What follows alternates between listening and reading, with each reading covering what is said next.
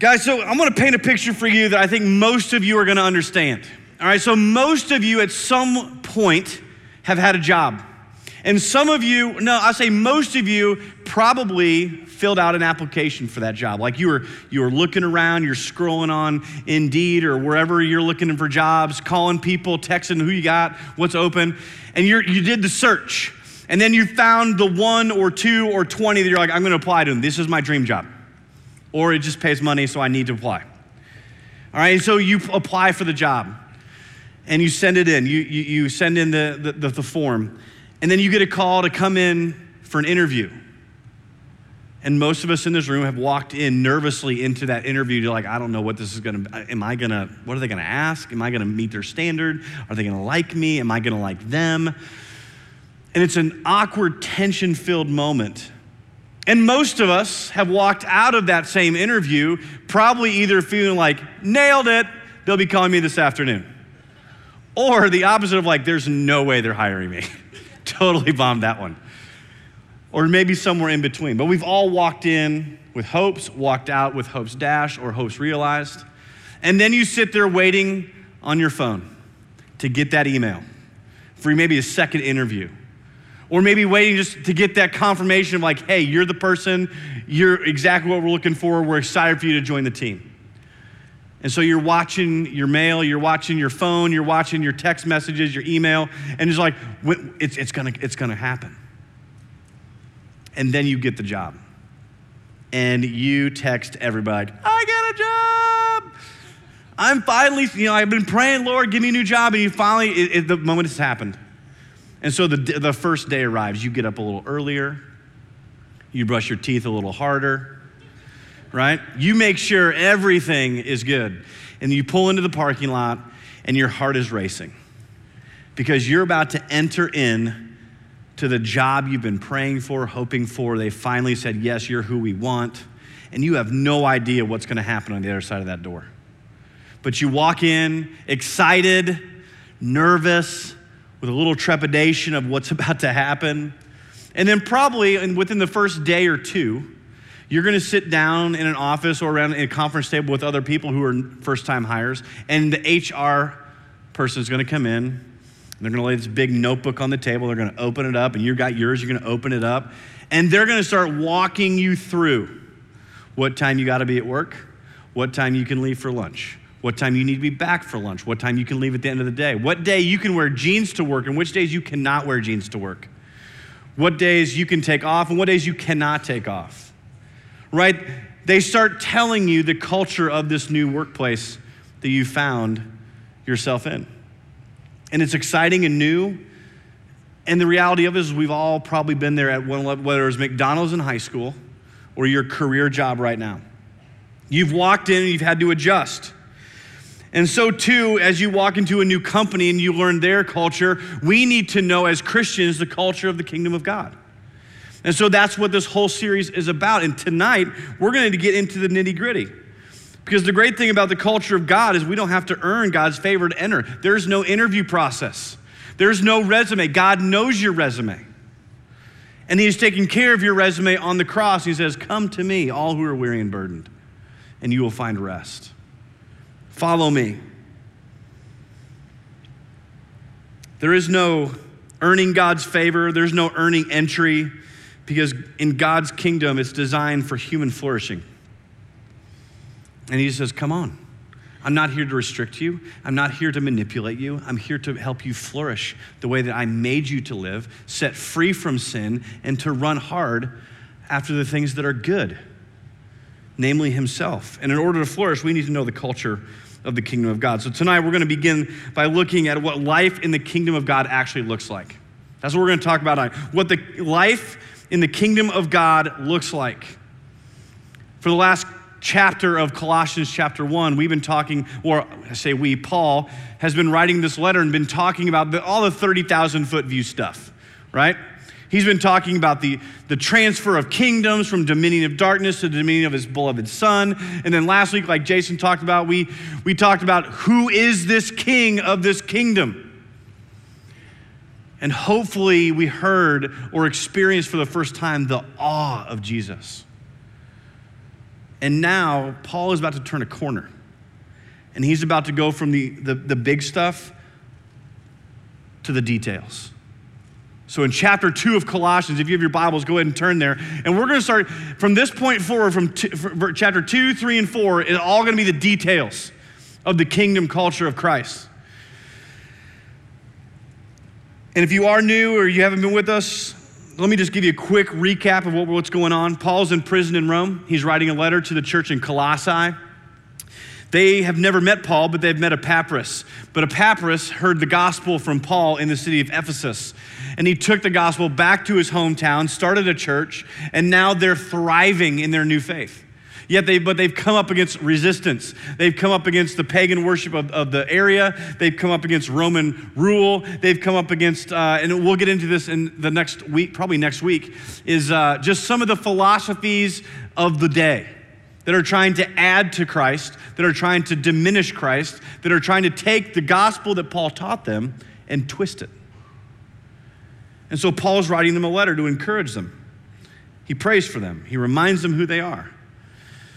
But Paul is going to, like I said, turn a corner. And he's going to say, All right, now, now that I've encouraged you, now that I've prayed for your endurance, now that I've reminded you who your king is, now let's get into the weeds. How do we continue in our faith in the face of opposition? What do we do? So, Colossians chapter 2, we're only going to cover two verses tonight.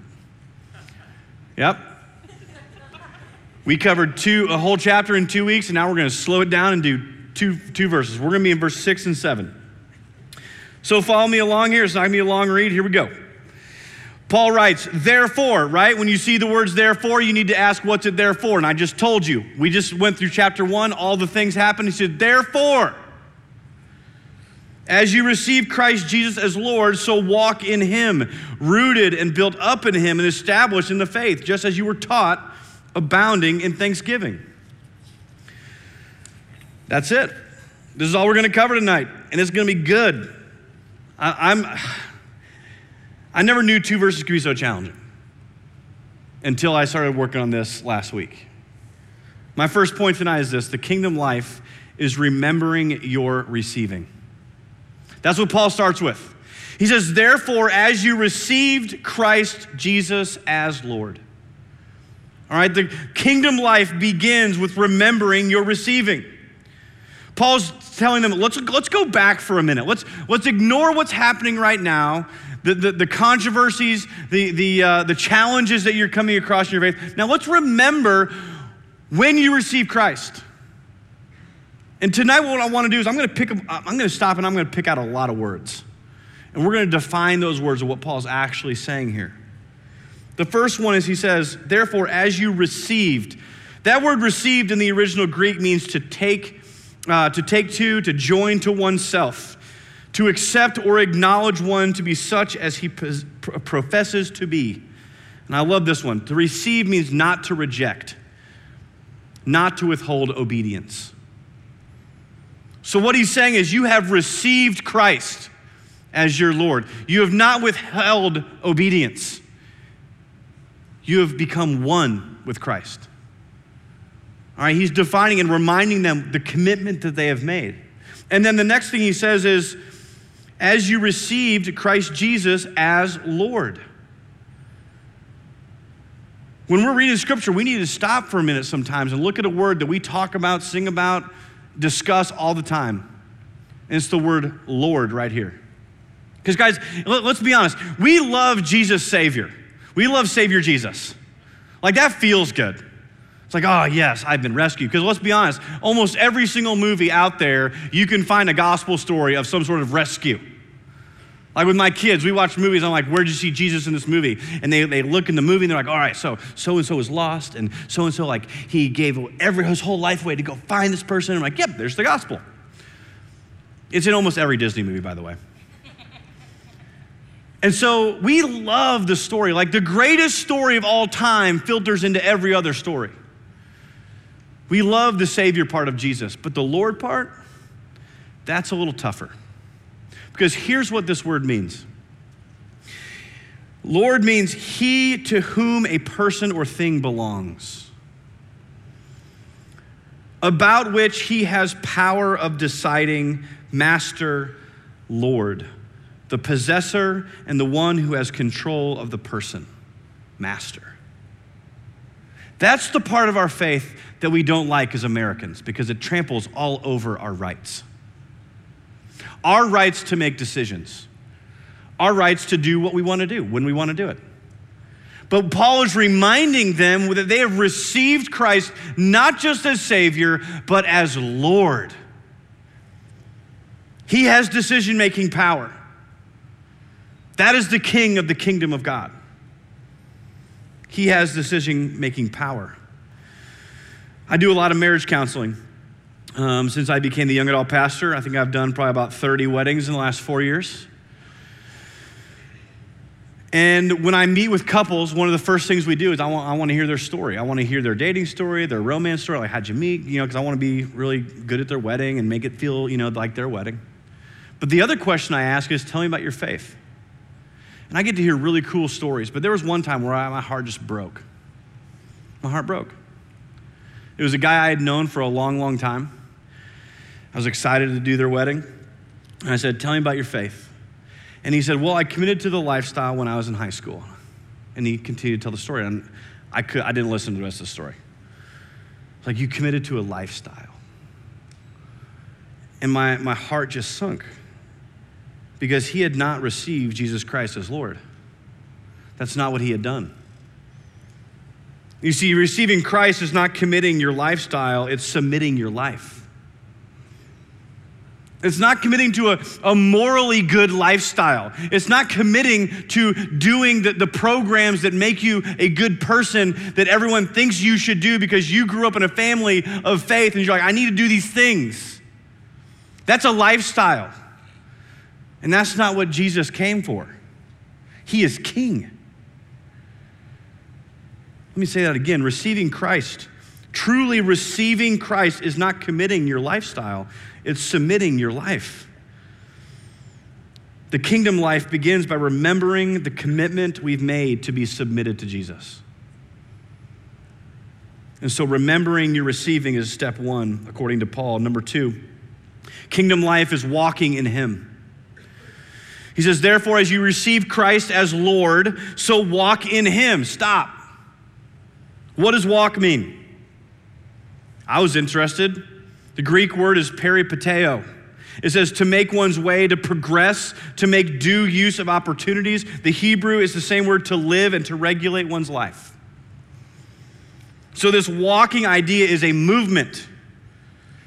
Paul is telling the Colossians to live, mature, grow up in Christ, grow in your faith.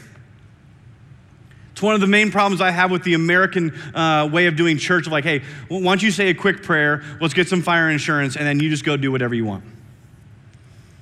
That's not what Paul's saying. He's saying, no, walk in Him. And then that phrase, in Him, it always catches my eye. We're going to see it again all throughout this book. But it says, walk in Him. Did you know the most common New Testament reference to those who believe in Christ is not Christians? It's in Him. In Christ, you are. That's what they're referred to as. We're, we're, it's, a, it's a united, a union with Christ. And this is not an isolated incident. In uh, 1 Corinthians 6, Paul writes another letter comparing the union with Christ to that of a man and wife becoming one flesh. But he says, with us in Christ, we are one spirit. There's an intimacy here between the believer in Christ. In John 15, Jesus says, I am the vine and you are the branches. Jesus is the vine. We're organically connected to Jesus when we live in his kingdom and have trusted our life with him, meaning we are getting all the nutrients and the life from him. We're connected. And earlier in Colossians 1 and again in 1 Corinthians 12, Paul talks about Jesus being the head of the church and we are the body. I don't know about you, but my head determines what my body does. It has decision making rights. You see, for the Christian, this is not optional. A union with Christ is not optional. It's the only way to be a Christian is to be one with Christ in purpose, attitude, and identity. So Paul is saying, man, walk in him. Progress, mature, grow, intimately connected with Jesus. I love how Jesus invites his disciples. He says, Follow me. It's, it's, it's, it's an invitation to action. It's not an invitation to be stagnant and just watch. He's like, Follow me. And so, one of the things I did way back is I, I, I looked into what the disciples would have heard. How would they have heard that invitation or that command, Follow me? Well, all the disciples were young Jewish men. And in those days, when you were about six or seven years old, you would begin as a young boy memorizing the first four books of the Old Testament word for word. Now, I don't know how many teachers we got in here. That sounds like a miserable job to be the one teaching a six year old how to memorize word for word the Old Testament. But that's what they did. And they trained themselves in the traditions and the texts of the Jewish faith, the Old Testament. And when they turned 16, they kind of graduate from that school. And they, now they go and they pursue a rabbi to apprentice under. And that apprentice, where they would kind of throw out their resume like, hey, I would like to follow you. You know, I would like to learn your ways. And, and what the apprentice would say is, follow me. And all of a sudden, that young man would then follow that rabbi.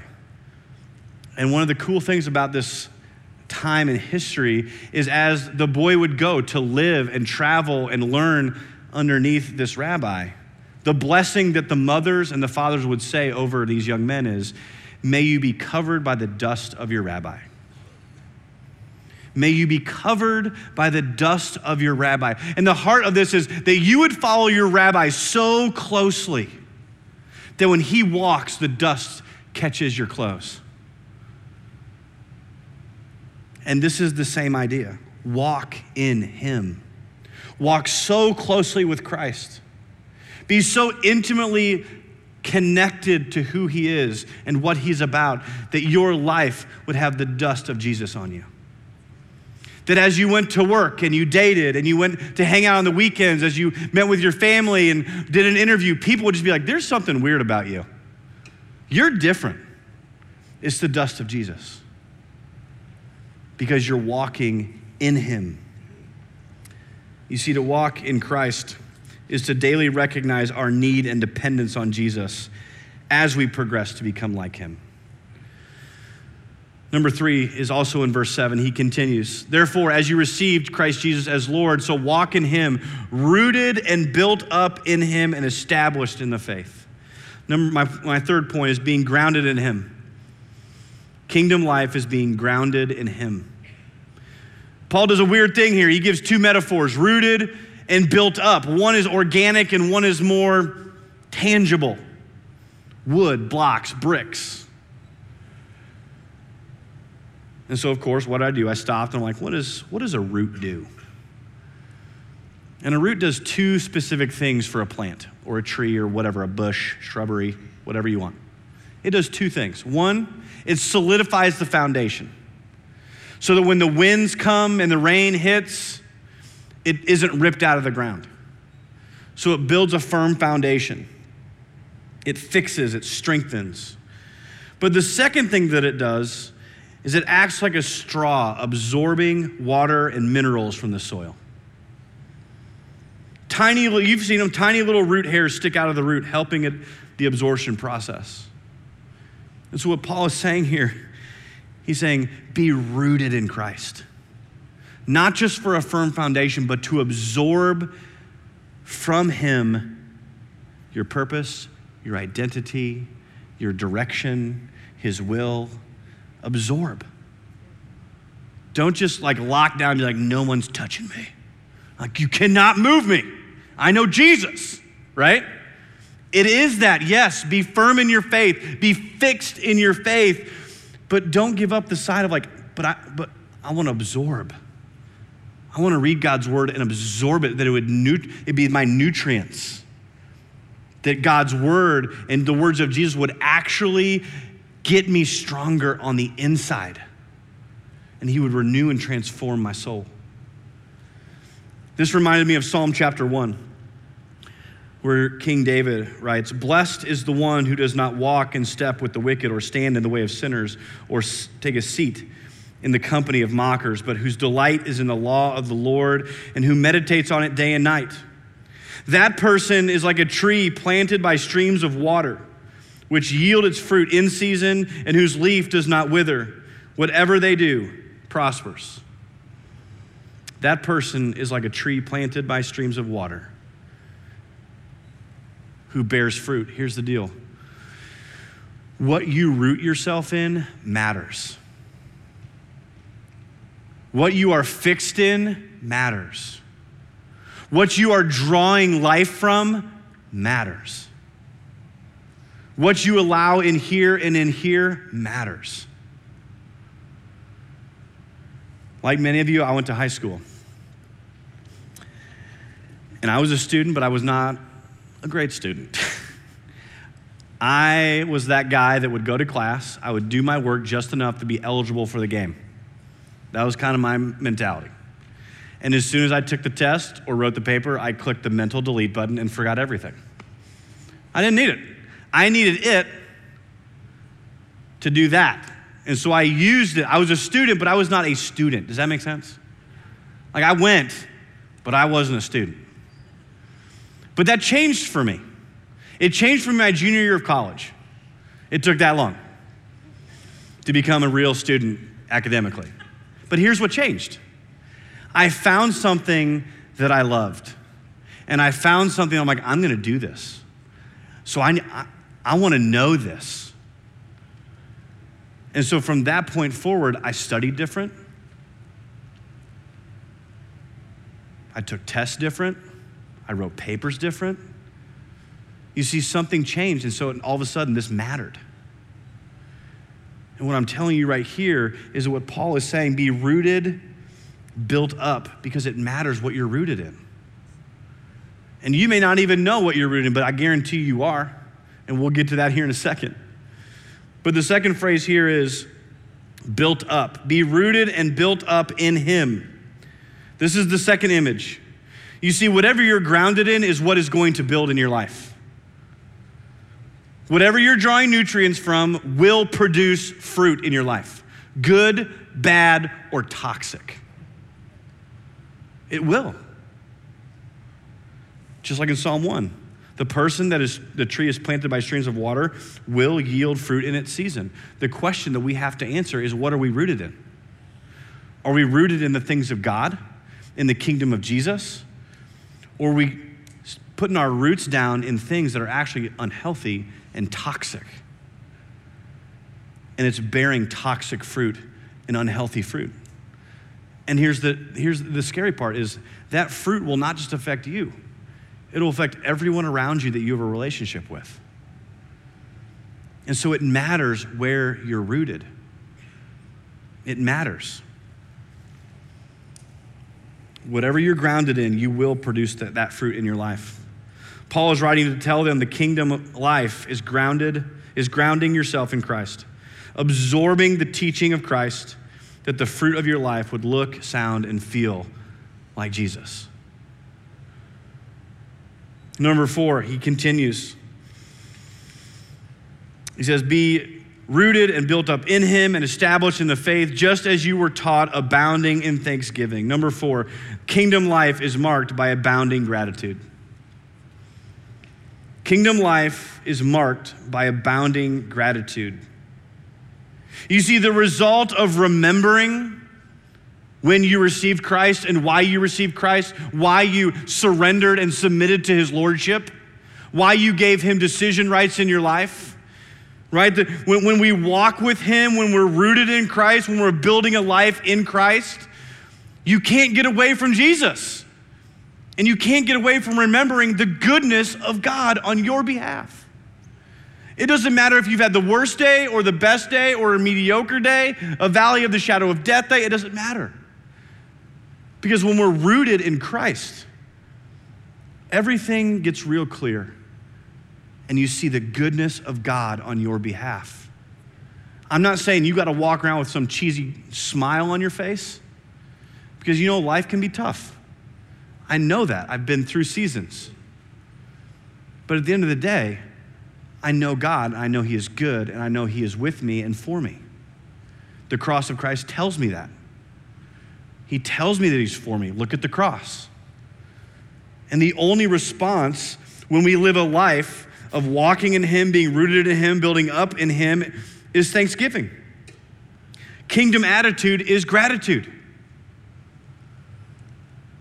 The kingdom of Jesus is not one of complaining and groaning, it's of gratitude. So, kingdom life is one remembering you're receiving, walking in Him, being grounded in Him, and marked by abounding gratitude. So, what do we do with this? I got four questions that I want to pose for you tonight. Because as I read this, these, these are just the questions that pop into my head. There's nothing special about them, they're just Andy's head, okay? And I'm trusting the Holy Spirit's got a question here for you. Number one, have you received Christ as Lord? Have you received Christ as Lord? Not just Savior, not just your friend, but as Lord. Has there ever been a submission commitment? or just a lifestyle? Maybe the next question that kind of goes along with that, that's not, this is not on the screen, but to what or whom are you submitted? What do you submit to? Because, guys, we, we do it. So, what are you submitted to? Number two, what or whose dust are you covered in? What are you following so closely? What are you so obsessed with that wherever you go and whoever you talk to, they can see it, they can feel it because it's so close. And you know what this usually is? If it's not Jesus, it's an idol. It's something that we want Jesus to do for us. We don't really want Jesus, we want this. Just like in, high school, I didn't want school. I did school so I could play in the game and have friends and meet a girlfriend. That's what I did with school. And so we have to ask ourselves, what or whose dust are you covered in? Right? Maybe it's the comparison game of social media. And it's the anxiety that you feel whenever you open it and scroll through and realize, I don't have anybody. Or I don't make that much money. I can't do that. I didn't get to go to that. Maybe it's pornography for you and you are covered in the dust of pornography, and you can't look at the opposite sex without seeing them as a sexual object. Because you have been covered by the dust of it. You followed it so closely and looked at it so consistently that it just covers you. I'm telling you, Jesus is ready to set you free and clean you off. You don't need to get cleaned up. That's his job. To whose dust are you covered in? Number three, what are you rooting yourself in? What are you rooted in? And what is being built up in your life because of it? Where are you drawing nutrients from? When you're tired, when you're exhausted, when you're frustrated, when the anxiety comes over you, where do you dig your roots to get the sustenance and the nutrients to move forward? And then what's building in your life? I'll tell you what, if, you if, if your answer to this is porn, pornography, if it's anxiety, if it's like that's what's building in my life, it's out of control, turn, repent, and turn back to Jesus and start digging roots there. And let that plant die. Replant. Dig up your roots and replant. And then, lastly, number four what is the resulting attitude in your life? From what you walk in, what you're rooted in, what's the attitude of your life? What has resulted? Is it an attitude of bitterness? Is it an attitude of anger? Like every, every little thing just lights you up. Like that's an attitude of bitterness and anger, frustration. Guys, reverse engineer that emotion. Like, doubt that emotion. Say, where's that coming from? Why is every day, why do I feel bitter and angry when I see someone else's post that they get what I don't have yet? I'm angry and jealous instead of celebratory for them. What is that? Reverse engineer, dissect it, and diagnose. And this is where community comes in. Because a lot of times we're not self aware enough to diagnose. I've had friends in my life to say, Andy, you tend to be pretty negative. Like I'm that glass half empty guy. I call it being practical. Right? But here's what it is it, it, it's from a fear that something may not happen. And so I get negative about it. I see what's not there instead of what is there because I'm fearful. So, have you received Christ as Lord? What or whose dust are you covered in? What are you rooting yourself in? And what is the resulting attitude in your life? Guys, I hope that Paul's words tonight have been an encouragement to you of what the kingdom of Jesus looks like, what a life following Jesus looks like. Don't ever forget the moment you received Christ and why you received Christ as Lord. Pursue Him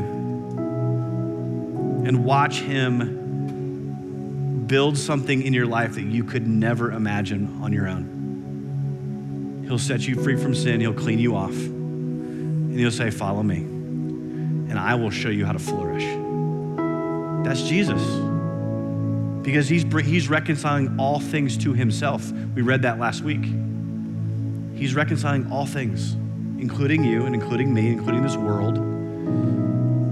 So we're gonna go to 120 seconds. And we're gonna leave these questions on the screen as always. And I would just encourage you to take a minute and just go to the Lord with these questions. Because I'm hoping that one of these struck a chord. You're like, ooh, that's a little too close, Andy. I'm hoping for that. And you ask the Holy Spirit to do some work. Our prayer team is in the back. If you need somebody to pray with you over any of this stuff, don't, don't let your pride stop someone from praying for you. Don't let the, embarrassment of getting up and walking to the back and thinking, oh, everybody's going to get prayed for. Yes, that's what we're here for. So let them pray for you. Let them pray over you. Let them pray with you. Don't leave here as burdened as you came. Maybe this is the first step in rooting yourself in Jesus. So we're going to do 120 seconds and then we're going to worship some more because that is the only response we have to the goodness of God. Let me pray. God, I want to thank you for this night. God, thank you for your word and thank you for Paul. God, who in prison in Rome, is writing a letter of encouragement. I feel like the roles should be reversed. The church in Colossae should be writing him to encourage him. But God, I pray that these words of Paul would not just be words in your book, but they would be life giving and encouraging to us tonight, 2,000 years later, that they would ring true for someone tonight. God, that we would respond in obedience to the grace of the cross of Jesus. And praise in your name. Amen.